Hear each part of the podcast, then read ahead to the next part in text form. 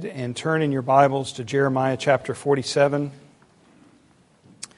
Again, we're going to cover two chapters. One is short.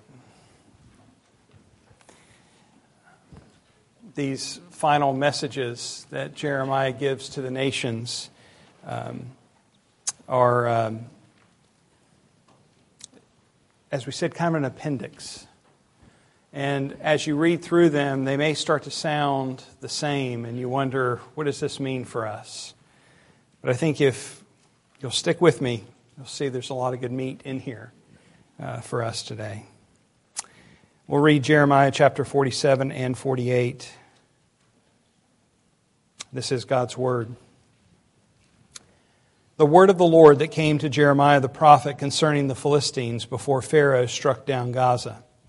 Thus says the Lord Behold, waters are rising out of the north and shall become an overflowing torrent. They shall overflow the land and all that fills it, the city and those who dwell in it. Men shall cry out, and every inhabitant of the land shall wail at the noise of the stamping of the hoofs of his stallions, at the rushing of his chariots, at the rumbling of their wheels. The fathers look not back to their children, so feeble are their hands because of the day that is coming to destroy all the Philistines, to cut off from Tyre and Sidon every helper that remains. For the Lord is destroying the Philistines, the remnant of the coastland of Caphtor. Baldness has come upon Gaza. Ashkelon has perished. O remnant of their valley, how long will you gash yourselves? Ah, sword of the Lord, how long till you are quiet? Put yourself into your scabbard. Rest and be still.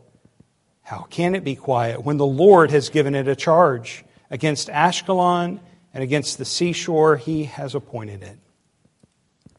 Concerning Moab, thus says the Lord of hosts, the God of Israel Woe to Nebo, for it is laid waste.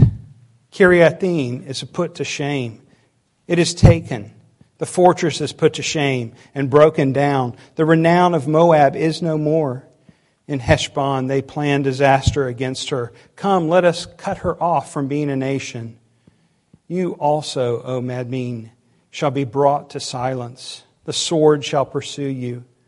A voice, a cry from Horonaim, desolation and great destruction.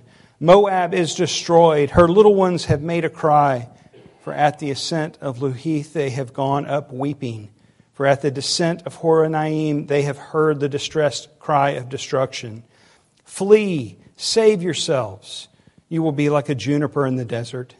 For because you trusted in your works and your treasures, you also shall be taken. And Chemosh shall go into exile with his priests and his officials. The destroyer shall come upon every city, and no city shall escape. The valley shall perish, and the plain shall be destroyed, as the Lord has spoken. Give wings to Moab, for she would fly away. Her cities shall become a desolation with no inhabitant in them. Cursed is he who does the work of the Lord with slackness, and cursed is he who keeps back his sword from bloodshed. Moab has been at ease from his youth and has settled on his dregs. He has not been emptied from vessel to vessel, nor has he gone into exile, so that his taste remains in him and his scent is not changed. Therefore, behold, the days are coming, declares the Lord, when I shall send to him pourers who will pour him and empty his vessels and break his jars in pieces. Then Moab shall be ashamed of Chemosh and as the house of Israel was ashamed at Bethel, their confidence. How do you say, We are heroes and mighty men of war? The destroyer of Moab and his cities has come up, and the choicest of his young men have gone down to slaughter, declares the king, whose name is the Lord of hosts. The calamity of Moab is near at hand, and his affliction hastens swiftly. Grieve for him, all you who are around him, and all who know his name. Say how the mighty scepter is broken, the glorious staff. Come down from your glory and sit on the parched ground, O inhabitant of Dibon. For the destroyer of Moab has come up, up against you. He has destroyed your strongholds. Stand by the way and watch, O inhabitant of Aroer. Ask him who flees and her who escapes. Say, What has happened? Moab is put to shame, for it is broken. Wail and cry. Tell it beside the Arnon that Moab is laid waste. Judgment has come upon the tableland, upon Holon, Jahzah, and Mephaath, and Dibon, and Nebo, and Beth Diblathaim, and Kiriathaim, and Beth Gamul, and Beth Meon, and Kerioth, and Bozrah, and all the cities of the land of Moab, far and near. The horn of Moab is cut off, and his arm is broken, declares the Lord. Make him drunk because he magnified himself against the Lord, so that Moab shall wallow in his vomit, and he too shall be held in derision. Was not Israel a derision to you? Was he found among thieves that wherever you spoke of him, you wagged your head? Leave the cities and dwell in the rock, O inhabitants of Moab. Be like the dove that nests in the side of the mouth of the gorge. We have heard of the pride of Moab he is very proud of his loftiness, his pride, and his arrogance, and the haughtiness of his heart. I know his insolence, declares the Lord. His boasts are false, his deeds are false. Therefore I wail for Moab. I cry out for all Moab. For the men of Kir Hareseth I mourn. More than for Jazer I weep for you, O vine of Sibmah. Your branches passed over the sea, reached to the sea of Jazer. On, the, on your summer fruits and your grapes, the destroyer has fallen.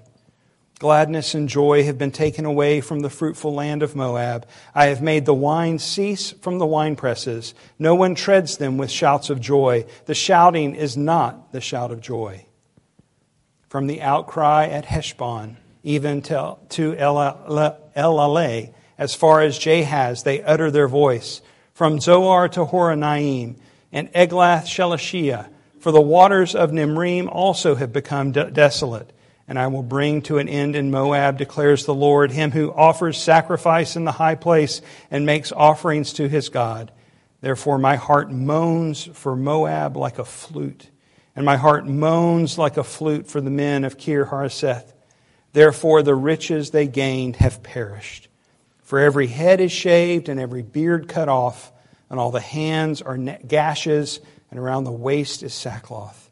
On all the housetops of Moab and in the squares there is nothing but lamentation, for I have broken Moab like a vessel for which no one cares, declares the Lord. How it is broken, how they wail, how Moab has turned his back in shame. So Moab has become a derision and a horror to all that are around him. For thus says the Lord Behold, one shall fly swiftly like an eagle and spread his wings against Moab. The cities shall be taken and the strongholds seized. The heart of the warriors of Moab shall be in that day like the heart of a woman in her birth pains. Moab shall be destroyed and be no longer a people because he magnified himself against the Lord. Terror, pit, and snare are before you, O inhabitant of Moab, declares the Lord. He who flees from the terror shall fall into the pit, and he who climbs out of the pit shall be caught in the snare. For I will bring these upon Moab, the year of their punishment, declares the Lord. In the shadow of Heshbon, fugitives stop without strength. For fire came out from Heshbon, flame from the house of Sihon. It has destroyed the forehead of Moab, the crown of the sons of tumult. Woe to you, O Moab! The people of Chemosh are undone, for your sons have been taken captive and your daughters into captivity. Yet I will restore the fortunes of Moab in the latter days, declares the Lord. Thus far is the judgment on Moab. Let's pray. Father, we thank you for your word, even words that we wonder words spoken to countries that don't even exist anymore, uh, words of judgment that seem so heavy and harsh. Uh, Lord, what would you say to us today? Would you open our ears now and cause us to see wonderful things in your law? Would you give us insight and help us understand not just what is here, but what it is for us? Speak your word to us today, we pray. In Jesus' name, amen. Well, as I mentioned last week, we started this messages to the nations, this appendix of sorts to uh, from Jeremiah the prophet to the various nations around. You remember from chapter one, Jeremiah had been appointed as a prophet to the nations, and here he is fulfilling that uh, part of that that role. And the track, so to speak, of these messages moves from Egypt now to the northeast, and it, it follows uh, pretty closely the, the geography of the land. So if you think of a modern map today, up above Egypt is Israel, and uh, on the um, western side is, is Gaza, uh, the, under the Palestinian Authority, was called the Gaza Strip. On the eastern side is uh, Jordan. And so, roughly, that's where these two, these two countries would have been that he speaks to in this particular message. The message to the nations is important for us to think about today because it demonstrates that God rules over all nations. That's one of the messages that continues. It's, it's been throughout the, the book of Jeremiah, but continues to resound in these, these final messages is that there is a universality of his judgment that is coming that no nation shall escape. And yet, when we consider that with that, is his plan of salvation being proclaimed to every nation, tribe, and tongue, we see both messages of warning and messages of hope. The warning is to all, and so is the message of salvation. Whether it's the world's superpowers or the favorite tourist traps or the countries that, when they're called out, you have no idea where on the map to find them, God rules over all nations. But He has also promised not only to judge them, but that the good news would be preached among all nations, that the message would go to all nations. Now, neither one of these countries exist anymore.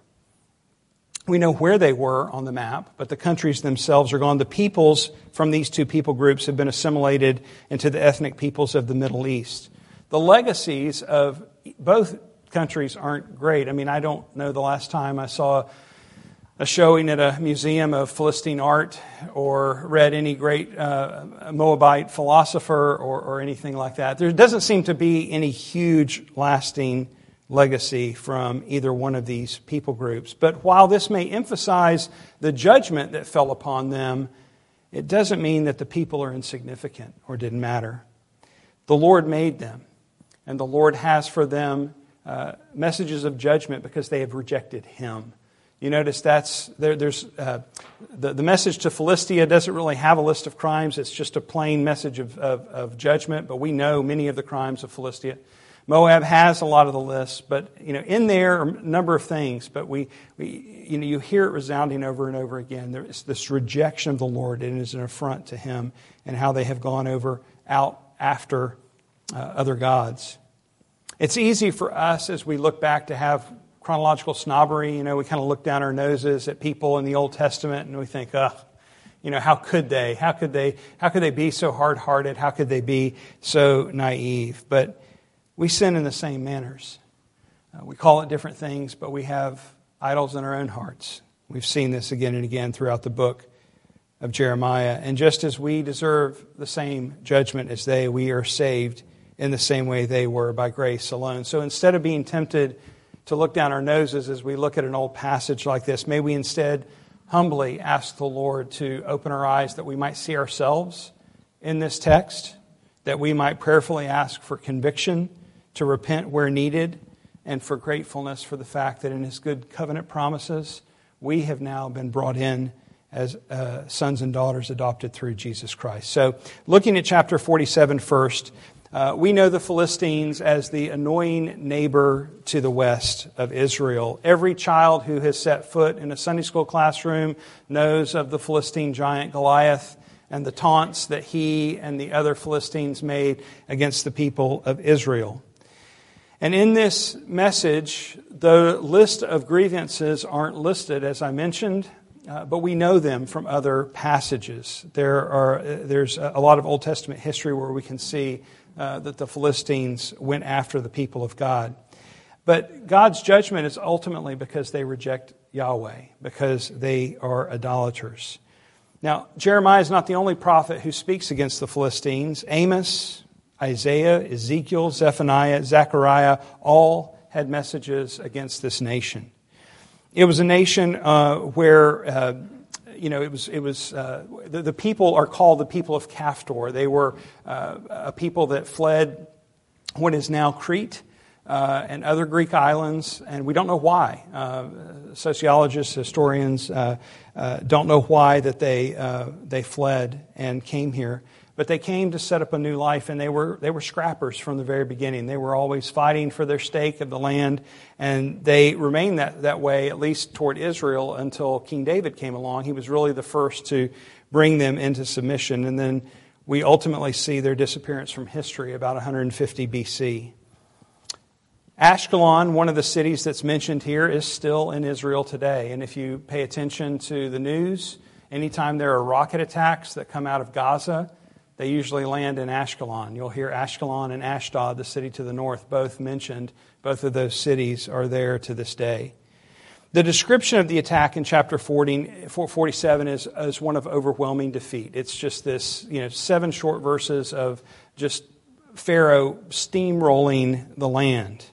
And it begins with this metaphor of a river, very similar to the one that was used in the message to Egypt of the Nile, that this force would come in and it would be like a river rising uh, to overtake the land. When I was a young guy, I was in Boy Scouts and we did a lot of canoe trips uh, down rivers in central Georgia. And I remember particularly the Ocmulgee River. That's the one that we made the most trips down. And on one particular trip, as we were putting into the water, uh, the, the sirens from the dam went off, and there was a, uh, a bit of a discussion among the adult leaders whether we should go or whether we should get out of there, and there was the decision to go. So we put in, but by the time the last boats put in, the last boat being the one I was in, the water had risen quite a bit. Um, it, was, it was interesting to watch how you could see the water change as the it, it didn't come like in the movies, you know, this big wave coming down the, the, the, the, the banks of the river, but it just started rising slowly and then started moving around things that were in the river that weren't really causing ripples and the torrents. It began to twist and so forth. And by the time we got in, it was so rough that our boat was swamped. Ended up being kind of a harrowing rescue that, that, uh, that we got out of there. But when I read the words of this passage, that's the image that I have in mind. This powerful force of water that usually we think of water as tame or you know recreational we go swimming in it but once water has the upper hand whether it's a hurricane or the sea waves or in this case a rising river we realize that we are powerless to stand against it. It will overtake whatever it wants in its path without prejudice. That's the picture of this army that is going to do this to the land of the Philistines. Verse 2 The people will cry out, they will wail. Horses and chariots will come so swiftly. Fathers can't even react quickly enough, verse 3 says, to save their own children. But then in verse 4, we see the source of all of this that this is the day that is coming, a euphemism for the day of the Lord, a day of judgment. And then the next sentence makes it unquestionable for the Lord is destroying the Philistines. Now we know from verse 1 that it was Pharaoh, doesn't say which Pharaoh, but likely Pharaoh Necho II, who had already battled uh, Israel and uh, up at Megiddo. That's when Josiah was killed, and it was on his way back that he kind of razed the land of Gaza. Babylon came later, and some think that because it's this river from the north, uh, describing an army from the north, that they, that they assume it was Babylon, but since the text tells us it was Pharaoh, I think this is the event that's being described here. But both countries attacked Philistia. What's most notable, though, is that it's the Lord's doing. That's the point of the text. It is the Lord who does this. It is swift, it is awful, and it is extensive. It was ultimately the Lord's doing. And the final verse makes that clear in this rhetorical question How can it be quiet when the Lord has given it a charge? Against Ashkelon and against the seashore. He has appointed it. And so the Lord reigns over the nations. His charge will go forth, go, go forth and go no farther than he has appointed. Uh, it will accomplish all of his purposes in his perfect timing. And he promises this to the Philistines on this, on this day.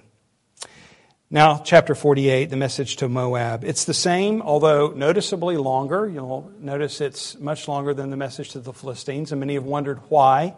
The only longer message to the nations is the one to Babylon. It's the longest. We get that. Babylon was kind of the big enemy at the time, so it's re- reserved to the end, and it is the longest. But why is, why is Moab the longest? Well, we're not really told. It, it doesn't seem very significant in our own understanding of the history of people and nations in this, at this point in history. But um, the, the, the, message against Moab is, is significant when we consider its history with the people of Israel. And once again, we see it's not only Jeremiah who speaks against Moab, but Amos, Zephaniah, Ezekiel, and especially Isaiah have messages against the people of Moab. I say Isaiah especially because there are a number of passages that are very similar between in wording uh, and, and in promise between what Isaiah had to say and what Jeremiah had to say. If you go back later and read Jeremiah 15 and 16 after reading chapter 48 of, uh, sorry, Isaiah 15 and 16, after reading Jeremiah 48, you'll see many of those similarities.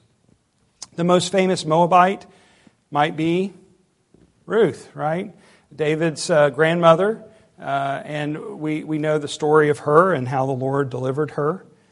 This is a continual reminder for us as we look at any passage in the Old Testament that while God set his affections upon Israel, that he called them out and chose them to be his people. He revealed himself to them through the giving of the law. He sent to him to them his prophets, and especially it was through them that the Messiah came, that his heart for other peoples is still pervasive that God loves nations, tribes, and tongues.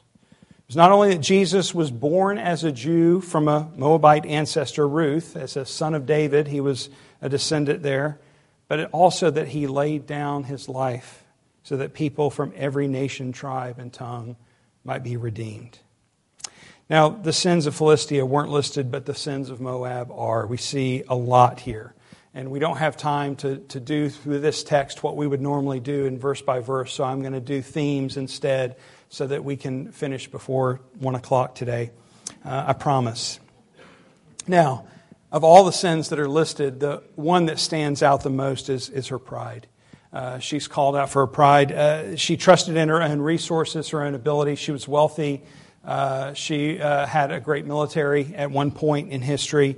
Uh, she mocked the nation of Israel in her suffering. She's called out for that. Uh, ultimately, she defied the Lord God in idolatry. But verse 29 is really the pinnacle of the description of her sinful condition. We have heard of the pride of Moab. He is very proud. Of his loftiness, his pride, and his arrogance, and the haughtiness of his heart. Uh, six different synonyms there for pride, or six different words used for pride uh, to describe what is clearly a uh, something God is wanting to address among the people. Now, the sins are mentioned, but the details of the acts aren't. We have to go to other passages in the Old Testament to find that out. And we won't do all of that, but I'll just mention a few uh, for context. One was when Israel was coming into the promised land the first time out of the wilderness. In Deuteronomy 2, we see the Lord instructed them to seek to go through Moab. He said, Don't take the land. I've already given that to Lot. Don't take the land. Uh, don't fight with the king. Seek passage to go through the land. And initially, the Moabites in the south allowed the Israelites to pass. But as they worked their way north, northward, King Sihon of Heshbon refused, and they battled there at Jahaz. All those places and people are mentioned in this text. That's referring back to Deuteronomy 2. And the Lord gave the victory to his people, but as we know, the sins of Moab would not go unpunished. They weren't the only ones. Uh, Edom was also dealt with for not le- allowing Israel to pass. Later on, the king of Moab, Balak, summoned Balaam, the prophet or seer, to curse or bring down curses on Israel because he saw the, the vast number of the Israelites there to the west. And he said that they would lick up Moab as the ox licks up the grass in the field. There's a visual image for us, uh, right? If you've ever seen a cow in the field chewing, uh, that's what the king thought. And so he hired Balaam as a prophet uh, to, uh, to speak down curses. Now, we probably remember Balaam most for being the one who got the message from the donkey, the, the talking donkey, right? I think in back to Sunday school lessons. But what was the bigger issue here is that Balaam actually spoke blessings upon Israel instead of curses. And in his defense, he said to King Balak, Behold, I have come to you. How have I now any power of my own to speak anything? The word that God puts in my mouth, that I must speak.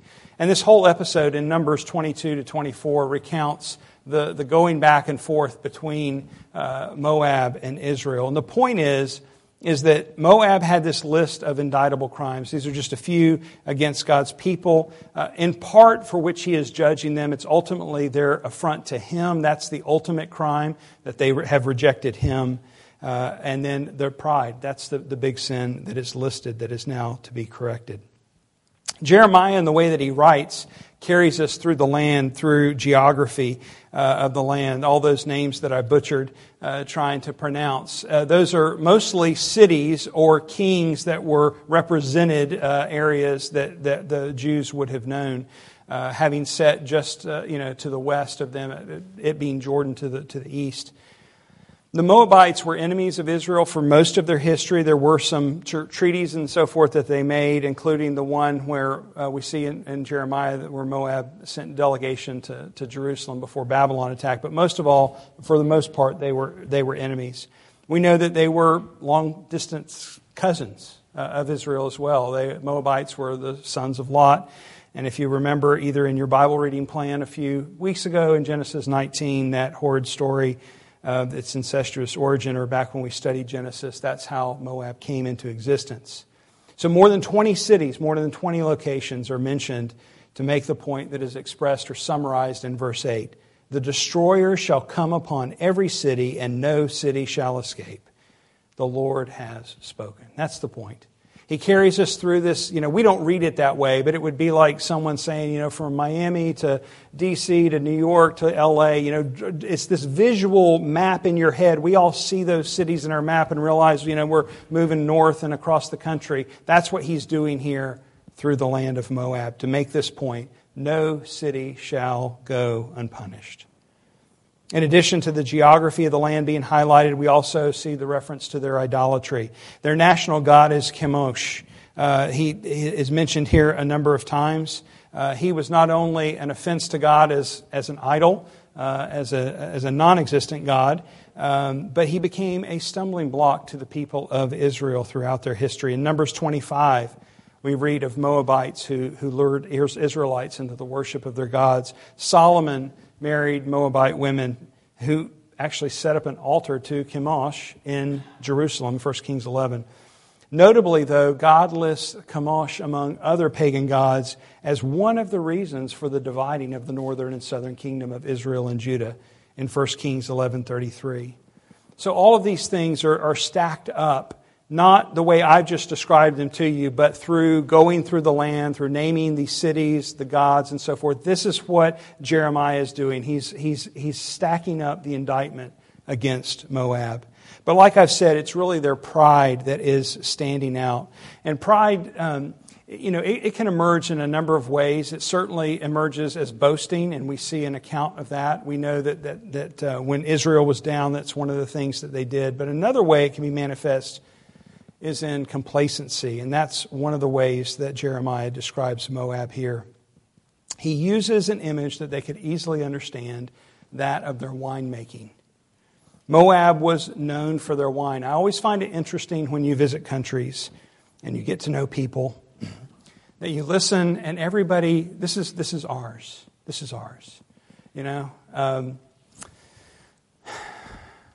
my mind is just going blank. Hummus. There we go. Falafel. You go into the Middle East, uh, you know, uh, it, it, really from parts of Europe all the way over to the Middle East, and you eat this food. And when you go and visit, this is ours. We, we, we invented this. Everybody claims this is what we made. And the same is true for wine. You know, most Americans think Italy is really wine country. When we uh, lived in Cyprus, it, it, was we were told Cyprus was. A wine museum. I always took people to the wine museum because there was so much history there. But one of the things that this is their claim, uh, they have DNA from pottery that dates wine further back to Cyprus than any other nation out there. Well, I'm sure if we try, I haven't been to, to, to Jordan, uh, but if I traveled there, if there's a Moabite uh, uh um, museum, I'm sure that there's someone there claiming the same thing. So people are very proud about this, and Moab was proud for her winemaking. So, after describing the destruction that's coming through uh, uh, the Babylonian army, he states how Moab has been at ease from his youth. Look in verse 11. Moab has been at ease from his youth and has settled on his dregs. He has not been emptied from vessel to vessel, nor has he gone into exile. So his taste remains in him, and his scent is not changed.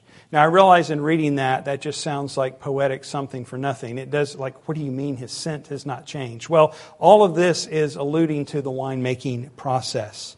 The dregs that settled is that sediment after the, the, the grapes were juiced. Uh, they would put it into pottery and usually underground where it could be kept at a consistent temperature, and the sediment would settle. But if it set for too long, it would sour. It would ultimately become rancid. And so the winemakers knew how long it needed to sit before it needed to go through a purification process. And the purification process that they used at this point was to pour the new wine into another vessel. So from vessel to vessel, but they would pour it very carefully so as not to include the sediment that was in the bottom. That's what they wanted to purify out. And so this is what is being described here by Jeremiah that this purification process has not been experienced by Moab because they have been affluent. They have become proud. They have not been purified. And now they are becoming complacent and rancid. They are useless, worthless.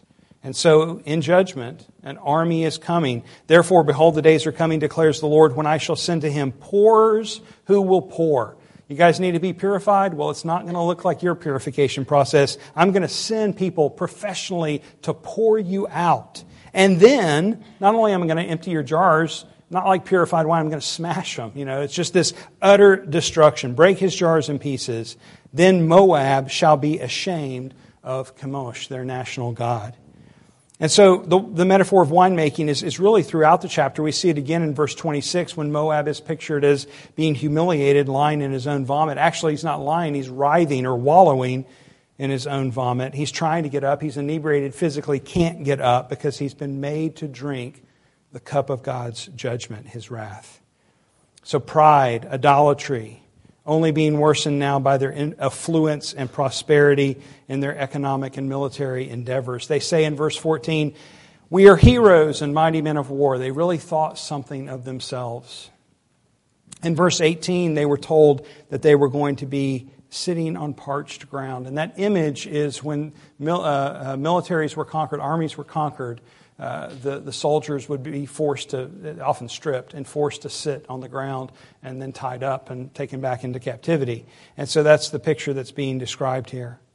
Uh, verse 25 describes them as having their horn cut off. That's the picture of an animal losing its, its, its honor, in a sense, its source of power. Their wealth was something also they took great pride in. After King David had brought them into subjection, the Moabites had to pay a tribute to the king of Israel. And so later, one of those tributes is recorded. King Jehoshaphat received a tribute from uh, Moab in the amount of 100,000 sheep and the wool of 100,000 rams. This is in 2 Kings 3 and 4. So I, I don't even know how to picture that. You know, I've seen uh, 100, 200, 300 head of cattle or something like that, but you know, a thousand sheep and the wool of a thousand rams. I mean, there was great affluence in the land of Moab, and they took their pride in that.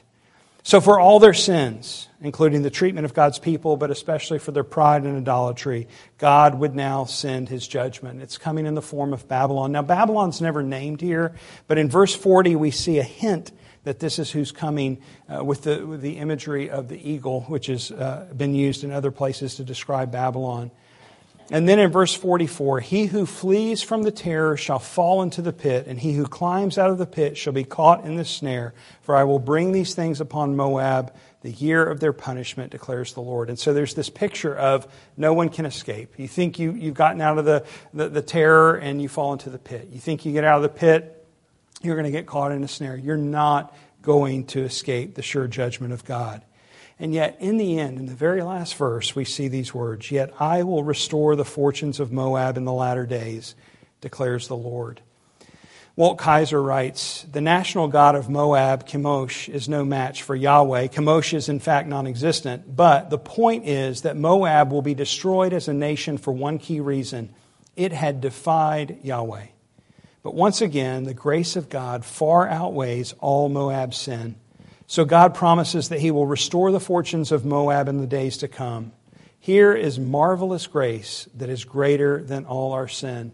It's beyond explanation, it's beyond reason why God would make such a promise and plant this seed of hope for this people. But he does this in the midst of this message of judgment.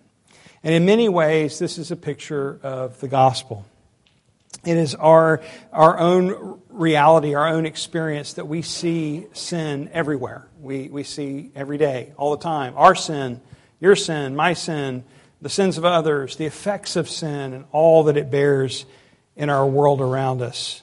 The fruit of sin, broken relationships, distorted realities, physical infirmities, confusion, chaos, strife, and wars.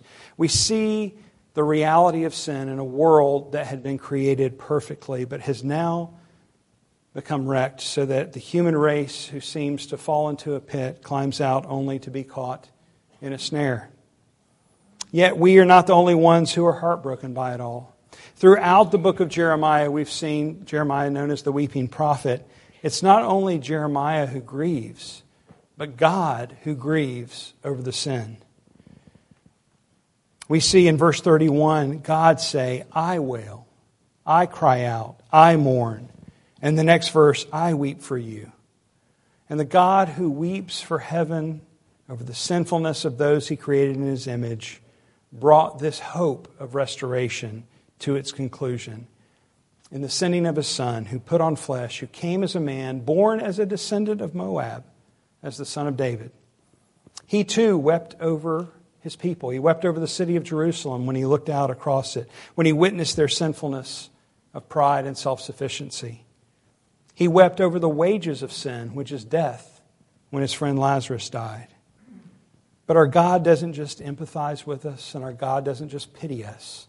Our God saves us. He bore the cross of our sin, yours and mine, the sin that he wept over to pay its full penalty. He drank not only the, the wine of the Father's wrath, he, he drank it down to the dregs. He drank it all. He took it all so that through faith we might be forgiven, that we might be cleansed from all unrighteousness. And as a result, we now have the joy that comes from the new wine of the new covenant, a gladness of heart that comes through his shed blood, that we might know there is therefore now no condemnation for those who are in Christ Jesus.